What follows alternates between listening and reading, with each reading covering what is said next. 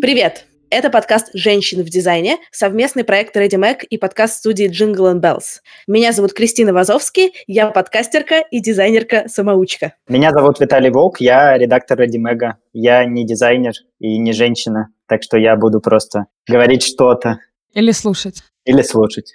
Привет, меня зовут Ника Рагушина, я арт-директор медиа-артели Мами Хлопинатана и бренд-амбассадор Редимага. Ника, а можно я тебе такой спрошу сразу в топовый вопрос? Угу. А вас мамихло питание учат специально произносить это название перед приемом на работу? Или это часть собеседования? Как это вообще работает? И есть ли сотрудники мамихло пинатана, которые не выговаривают мамихло пинатану? Я надеюсь, что среди сотрудников нет таких людей, но это приятный бонус, когда люди приходят к нам на собеседование и могут произнести название компании. Но также мы уже, мне кажется, приучили наших клиентов выговаривать это слово, и все замечательно. Мы не хотим ничего менять в своей жизни. Супер. А ты можешь, пожалуйста, рассказать о себе? А кто ты, где ты училась и как ты вообще стала дизайнером? Вообще у меня архитектурное образование. Я бакалавр архитектуры, точнее, дизайн архитектурной среды я закончила. И в далеком тринадцатом году у меня был выбор. Я очень горела наукой и хотела пойти изучать дальше архитектуру в магистратуру. И подала документы, но, к сожалению, меня не взяли. И параллельно я подала документы на работу, собственно, в первое свое издание в Хабаровске. Туда меня взяли практически сразу. И, можно сказать, уже вот с этого момента началась моя жизнь дизайнера. Я не училась никогда ни графическому дизайнеру, ни верстке, ничему. То есть меня кинули в воду, я начала учиться плавать сама. У меня архитектурное образование, то есть мне в институте привили вкус, а дальше я уже сама училась у разных людей, перенимала чужой опыт, параллельного образования никакого не получала. И в итоге я вот пришла в сам издат, то есть первые полгода я работала с ребятами по удаленке, то есть мой рабочий день в Хабаровске начинался в 5 часов вечера и заканчивался в 2 часа ночи. Проработав так полгода, я решила, что нужно что-то, наверное, менять, и вот переехала в Москву. И когда сам издат начал развиваться, и мы открыли уже коммерческую компанию, то я стала арт-директором всей компании. Кристина, а расскажи ты теперь про свой опыт дизайна. А, да, я забыла, что у нас общение, а не интервью. Да, но мы с двумя дизайнерками разговариваем. Ой, ну, конечно, я просто сейчас хотела сразу сказать, ну, знаешь, я такая, я не очень дизайнерка, потом поняла, что сейчас меня кинут камень синдрома самозванки, потому что я, если я год проработала арт-директором в галерее современного искусства, делая работу дизайнера, и мне за это платили деньги, наверное, я все-таки дизайнер. Я вот так размышляю. А мой опыт какой? У меня не было никакого образования специального, я нигде ничему не училась, и даже, ну, единственное, что смежное, я училась на дизайн, но fashion-дизайн. И это все-таки совсем другое, нежели чем дизайн графический. И просто в какой-то момент я сама выучила все эти базовые программы, Illustrator, Photoshop, InDesign и все такое, и просто начала пилить всякие визуальные штуки, потому что это гораздо легче было найти работу, например, в Лондоне, когда ты умеешь это делать. Я не знаю, у меня не то чтобы супер интересная история, но мне нравится это делать, хотя я не считаю себя каким-то гениальным дизайнером. Мне кажется, я делаю чисто, красиво, приятно, со вкусом, но это не сложно и не гениально, но мне всегда хотелось научиться делать более сложный и развить себе более сложный вкус. У вас у обеих нет образования, правильно? Э, расскажите. Черт! Я имею в виду дизайнерского образования. Расскажите, это вообще проблема? Это было когда-то проблемой? Ощущаете ли вы это как проблему? Для меня это никогда не было проблемой. Для меня тоже это никогда не было проблемой, потому что просто я не особо верю в высшее образование, хотя у меня их много. Сколько? Ну, два с половиной, наверное. Сейчас я просто до сих пор учусь, еще одно получаю. Как человек, который не верит в высшее образование, я считаю, что это многовато. И у тебя синдром самозванца. Ну, у меня синдром самозванца, с которым я пытаюсь бороться, но получается не всегда. Я мысленно тебя обнимаю. Спасибо. А у тебя есть синдром самозванца, Ника? Ты когда-нибудь думала о том, что ты... Конечно. Ну, я каждый день об этом думаю. Расскажи про это. Я с этим столкнулась много лет назад. Мне кажется, даже еще в институте. И с этой мыслью я, мне кажется, до сих пор это очень сложно побороть, что вроде бы тебя вот приглашают записать с тобой подкаст или приглашают прочитать какую-то лекцию, ты думаешь, блин, да я же такой фиговый, да я же ничего не сделал. Почему меня? Да я же вообще ничего не стою. То есть очень много всего, и, конечно, этих мыслей в голове, и с этим очень сложно бороться, вплоть до того, что я пошла на терапию когда вот именно с этой тематикой, что у меня синдром самозванца. Но когда ты там работаешь по 24 часа в сутки, у тебя просто не хватает времени подумать, то, что у тебя есть этот синдром. Но, тем не менее, это, да, эти мысли всегда в моей голове, к сожалению. Или к счастью, не знаю. Смотри, я вот то, что по своему опыту заметила, сейчас будет такая банальность, но, например, мои какие-то коллеги-мужчины, они в целом гораздо меньше сомневаются, что они достойны того, что они получают, чем, например, сомневаюсь я. Ты замечал такое, что, например, твои друзья, даже не негативно коннотируя, а просто, как сказать, обозревая область, что твои друзья-мужчины, там, коллеги-мужчины, они не такие сомневающиеся, как, например, ты? Да, было такое, но и это если общаться, как я общаюсь очень много с нарциссами, которые очень сильно любят себя и редко сомневаются в себе. И на самом деле, да, я замечала, что мужчины реже сомневаются. По большей части, это, конечно, к нам, к женщинам все направлено, и мы как-то всегда стараемся быть в тени, или, точнее, не стараемся быть в тени, а нам очень сложно из тени выйти и сказать, что вот, да, я дизайнер, да, я арт-директор, да, вот я заслужила вот этого вот, я вот умею, я вообще классная. У меня, не знаю, скромность это ли воспитание или что, это было очень всегда сложно преодолеть и заявить о себе. Тебе вообще терапия помогла справиться в какой-то степени с э, синдромом самозванцем и с невозможностью говорить о себе уверенно, что вот да, я профессионал, я крутая, я классная, я добилась этого сама, посмотрите на меня с переменным успехом, но помогает на самом деле, потому что ты слышишь, когда ты говоришь это человеку, рассказываешь о себе, и он тебе это повторяет, и у тебя как будто бы эти слова отскакивают, и ты слышишь свое же эхо и понимаешь, что, ну да, так оно и есть. Когда ты рассказываешь как-то неуверенно, а тебе повторяют это уже более уверенно, и ты такой, так, вроде бы это про меня, вроде бы да, это я. Но это очень, знаешь, почти как мантру нужно каждый день просыпаться и говорить себе, что вот я я молодец, я достойна любви, или как там еще это говорят. Но на самом деле это очень долгая-долгая работа над собой. А тебе помогает твой дизайн с этим справляться? То есть бывает ли, что ты видишь, что что-то классно получилось, и тогда становится легче? Ну, у меня еще такой момент возникает, когда ты заканчиваешь работу, ты же движение из точки А в точку Б, то есть ты когда начинал это все делать, ты был на одном уровне опыта. Когда ты закончил, ты уже немножко там прокачал себя, и ты понимаешь, что очень многие вещи ты сделал бы по-другому. И у меня, да, бывает, э, точнее, часто такой момент, что я недовольна своей работой почти всегда. То есть я знаю, где бы я улучшила. Вот с рефлексией у меня немножечко проблемы. Но да, я стараюсь именно делать какие-то такие проекты для себя, чтобы они хотя бы для меня были важны и говорили о том, что ты молодец сегодня, ты сделал вот это вот правильно, вот это вот хорошо. А ты можешь рассказать о каком-нибудь проекте, не знаю, может быть, одном из последних, когда ты подумала, что ты молодец, что вот ты сделала хорошую, классную работу и как-то собой погордилась? Это, мне кажется, один из наших последних проектов про сидячий образ жизни, который называется Homo Sedens хоть он и коммерческий, но он достаточно социально направленный. То есть мы изучали проблему сидячего образа жизни, что люди раньше работали там стоя или больше всего двигались, сейчас они пересели в машины, пересели там за компьютеры, и от этого начали возникать проблемы со здоровьем. То есть мы не рассказываем, что вот есть такой препарат, и его нужно применять. Мы подошли с другой стороны к этой проблеме и начали ее изучать, и вот из этого сделали очень большой спецпроект, который сейчас скоро скоро уже закончится, там больше 30 материалов с разными тематиками, которые раскрывают разные аспекты этой проблемы. И для меня было клевым услышать от читателей коммерческого проекта, что, во-первых, они даже сначала не совсем поняли, что это коммерческая история, потому что мы очень так мягко вводили туда рекламу продукта, и что действительно им это было интересно, им было как-то это важно услышать, прочитать, потому что об этом никто не говорил говорит. И когда вот ты создаешь какие-то более-менее социальные проекты, направленные на людей, это, да, конечно, сразу же тебе делает очень так приятненько. Здорово. Я просто обожаю получать обратную связь. И особенно в подкастинге сейчас.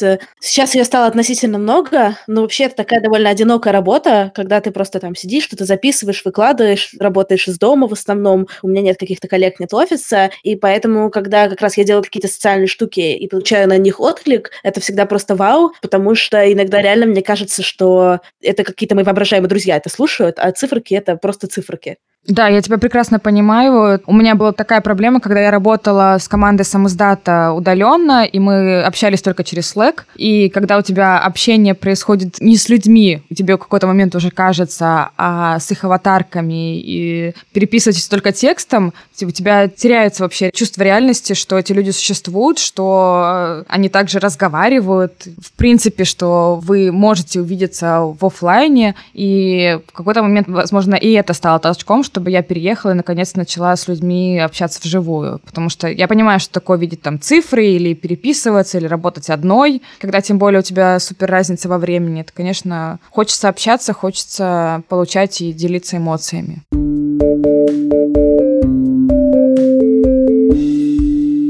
Я хотел спросить про стеклянный потолок. Насколько вы обе сталкивались с тем, что есть какие-то формальные проблемы с должностями или с деньгами? Кажется ли вам, что сейчас это актуальная проблема или какие-то другие более важные есть? Со стеклянным потолком я лично не сталкивалась, но не потому, что его нет. Я знаю на примере своих подруг, что он есть, а просто потому, что я никогда не работала ни в корпорациях, ни в больших компаниях. Я всегда работала либо сама на себя, либо в каких-нибудь микроофисах, в которых, в принципе, карьерный рост невозможен, потому что над тобой только владелец бизнеса. То есть, соответственно, даже если он умрет, то меня все равно не повысят.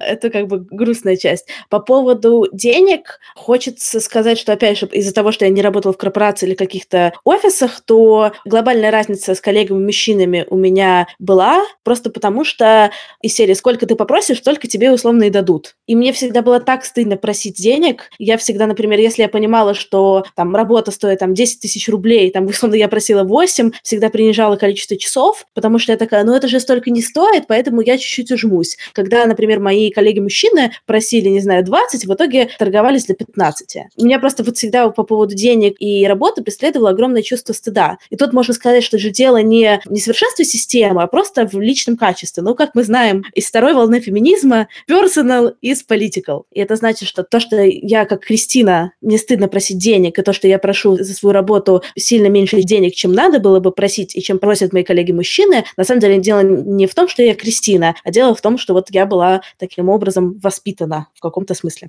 А ты стараешься как-то это изменить? Я стараюсь это изменить, это мне очень сложно дается, но я просто сейчас вывела для себя такое правило, я посчитала, сколько я трачу, я посчитала, сколько стоит мой рабочий час, минимум, и теперь я прошу, ну, никогда не захожу меньше этого минимума и пытаюсь как-то объективно оценивать количество часов. А если у меня появляются какие-то траблы, то я в голове своей переворачиваю историю, что, например, если бы ты ко мне пришла и сказала, что есть такая работа, и это стоит столько-то денег, то когда чуть-чуть выхожу из тела, чуть-чуть абстрагируюсь, мне гораздо легче делать это самой. То есть я над этим активно работаю, потому что я чувствую, что я недополучаю процентов 30 из-за того, что я просто не привыкла торговаться, не привыкла отстаивать, не привыкла договариваться и себя не очень ценю с точки зрения финансов. Но я верю в тебя, что ты сможешь с этим справиться. Спасибо. Нет, это правда очень большая проблема, потому что мне также сложно оценить, например, какую-то свою работу, и я не могу сказать, например, я сейчас получаю достаточное количество денег для своей должности или там для того, сколько я работаю, или нет. То есть мне также, ну вот, как бы есть что поесть, и классно. Есть куда... Ну, можешь куда-то съездить, и замечательно. И я также не сталкивалась с этим потолком. Возможно, мне повезло. Просто я сталкивалась с тем, что тебе полгода не платят зарплату, и когда тебе просто ее платят, тебе уже очень-очень хорошо. Вот, поэтому, когда ты проходишь через всякие вот такие плохие вещи, я, правда, не знаю, что на это сказать, и я с этим просто сама не сталкивалась. Возможно, да, и друзья, и там родители, и еще кто-нибудь из коллег сталкивается с этим, и да, девушки чаще с этим, конечно, сталкиваются, но у меня такого, к сожалению, или к счастью, опыта не было. К сожалению, потому что я не могу им поделиться. А ты сама, когда отдаешь какие-то проекты на аутсорс, ты смотришь, кто будет делать, мужчина или женщина? Нет. Я не то, что не смотрю на то, будет делать это мужчина или женщина, я даже стараюсь не смотреть на возраст. Мгм. То есть э, для меня скорее важны профессиональные качества, и если у нас матч с человеком по вкусу, по пониманию, как нужно там с друг с другом общаться, не знаю, банальность даже по цене, по всем этим моментам, то есть для меня не важно, где человек часто живет. То есть мы работаем э, с ребятами на аутсорсе, и если он живет там в Хабаровске или Владивостоке или в Нью-Йорке, это во- вообще последний момент. То есть главное, чтобы вы с ним могли хорошо сработаться, и все. А сразу такой вопрос. А ты видишь разницу между, условно, мужским и женским дизайном? Что сделал мужчина, а что сделала женщина? Короткий вопрос нет. В смысле, я правда очень часто над этим задумываюсь, и потом пришла как бы к выводу, что а что значит мужской или женский дизайн? То есть женский он должен быть там розовый с котятами, а мужской черный, более там чистый и лаконичный, да нет. Я даже, мне кажется, если мне показать пять разных дизайнов, я не скажу, кто это сделал, мужчина или женщина. А часто это еще и команда делала, где там мужчина и женщина или двое женщин и мужчина. То есть мне совершенно не важно, на самом деле, кто это делал. Ну, конечно, может быть виден стиль какой-то команды или какой-то студии, но кто именно сделал, я не угадаю, честно.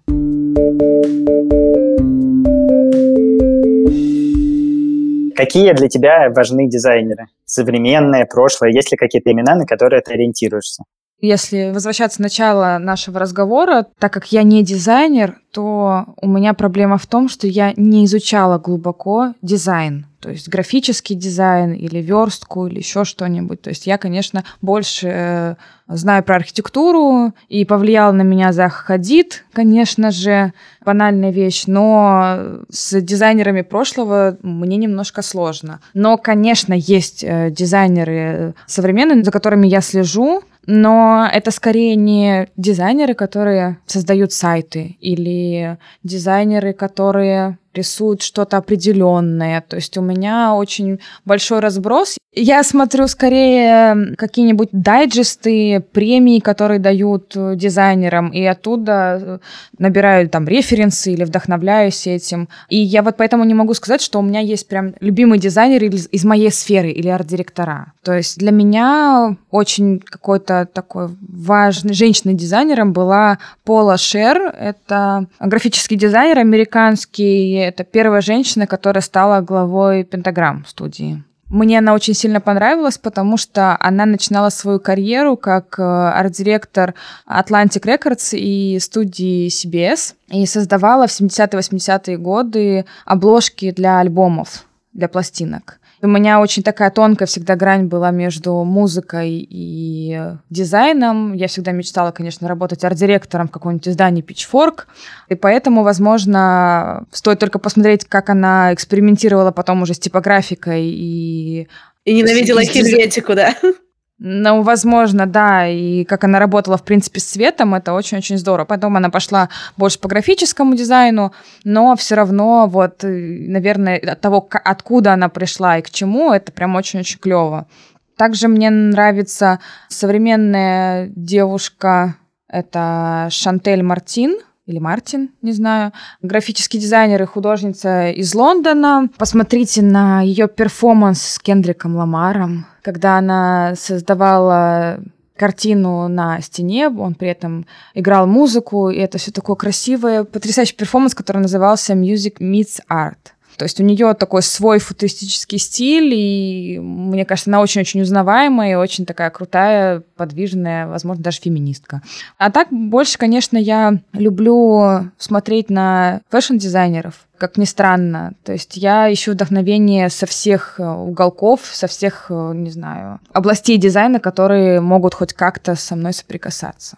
То есть это не обязательно должно... Я не сижу 24 часа в сутки и не смотрю сайты каких-нибудь, э, не знаю, спецпроекты, собранные на Редимаге, но я черт, не 24 часа, а 2 часа в день. Вот. А, Ну, конечно, я слежу за этим, но я больше стараюсь вдохновляться какими-то смежными профессиями и девушками, которые делают в них что-то новое.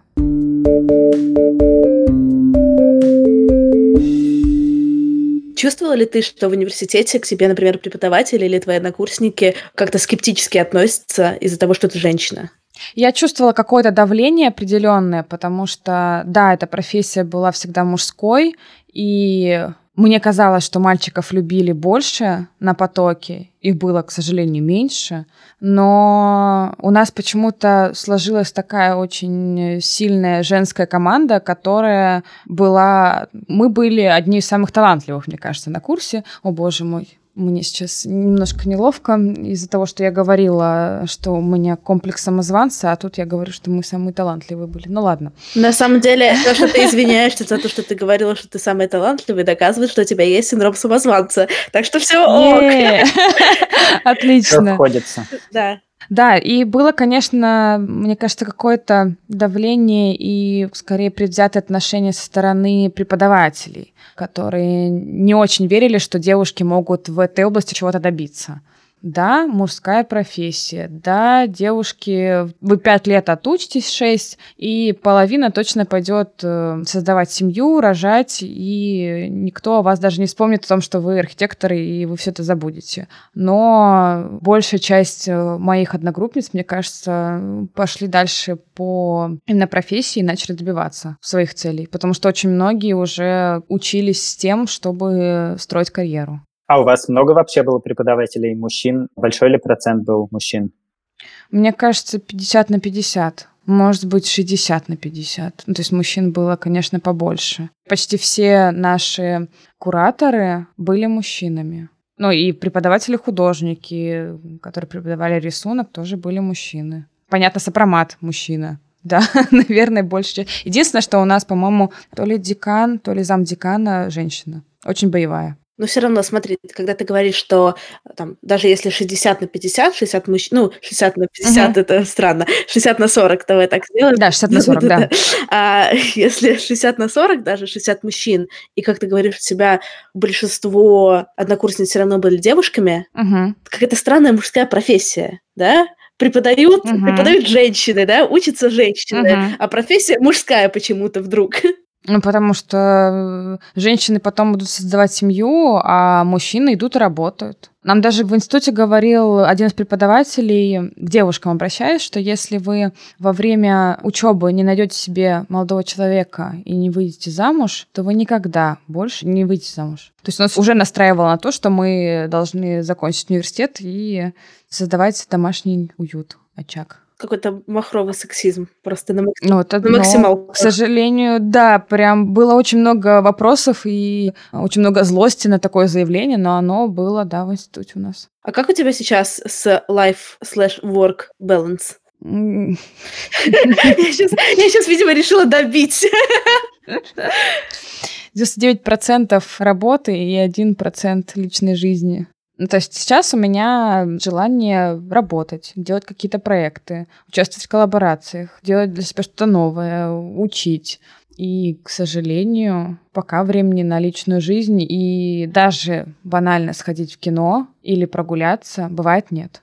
Чувствуешь ли ты иногда какое-то чувство вины из-за того, что ты, не знаю, там, не строишь какую-то семью, не находишься в каких-то отношениях? Нет, нет. Для меня э, отношения и семья это немножко другое. Ну, то есть я понимаю, что я к этому когда-то приду. Я захочу семью и захочу уделять этому больше времени. И скорее для меня даже отношения там, с мужчиной это немножко не про домашний очаг, а про, не знаю, взаимную поддержку, любовь, э, тепло, уважение. То есть вот это вот все, оно, в принципе, может и одновременно с работой быть, но просто сейчас вот такой у меня период. Я стараюсь больше работать и больше придумывать, больше вкладывать времени на образование, самообразование и на самореализацию какую-то. То есть нет, у меня нет вот этого пунктика, и я очень счастлива, что у меня нет этого у родителей. Они меня не спрашивают каждый там, месяц, а когда замуж, а когда внуки. То есть нет, этого у меня нет, к счастью. Они тоже всегда были за, чтобы я как-то... Если я хочу делать что-то и работать, то хорошо, мы тебя поддержим.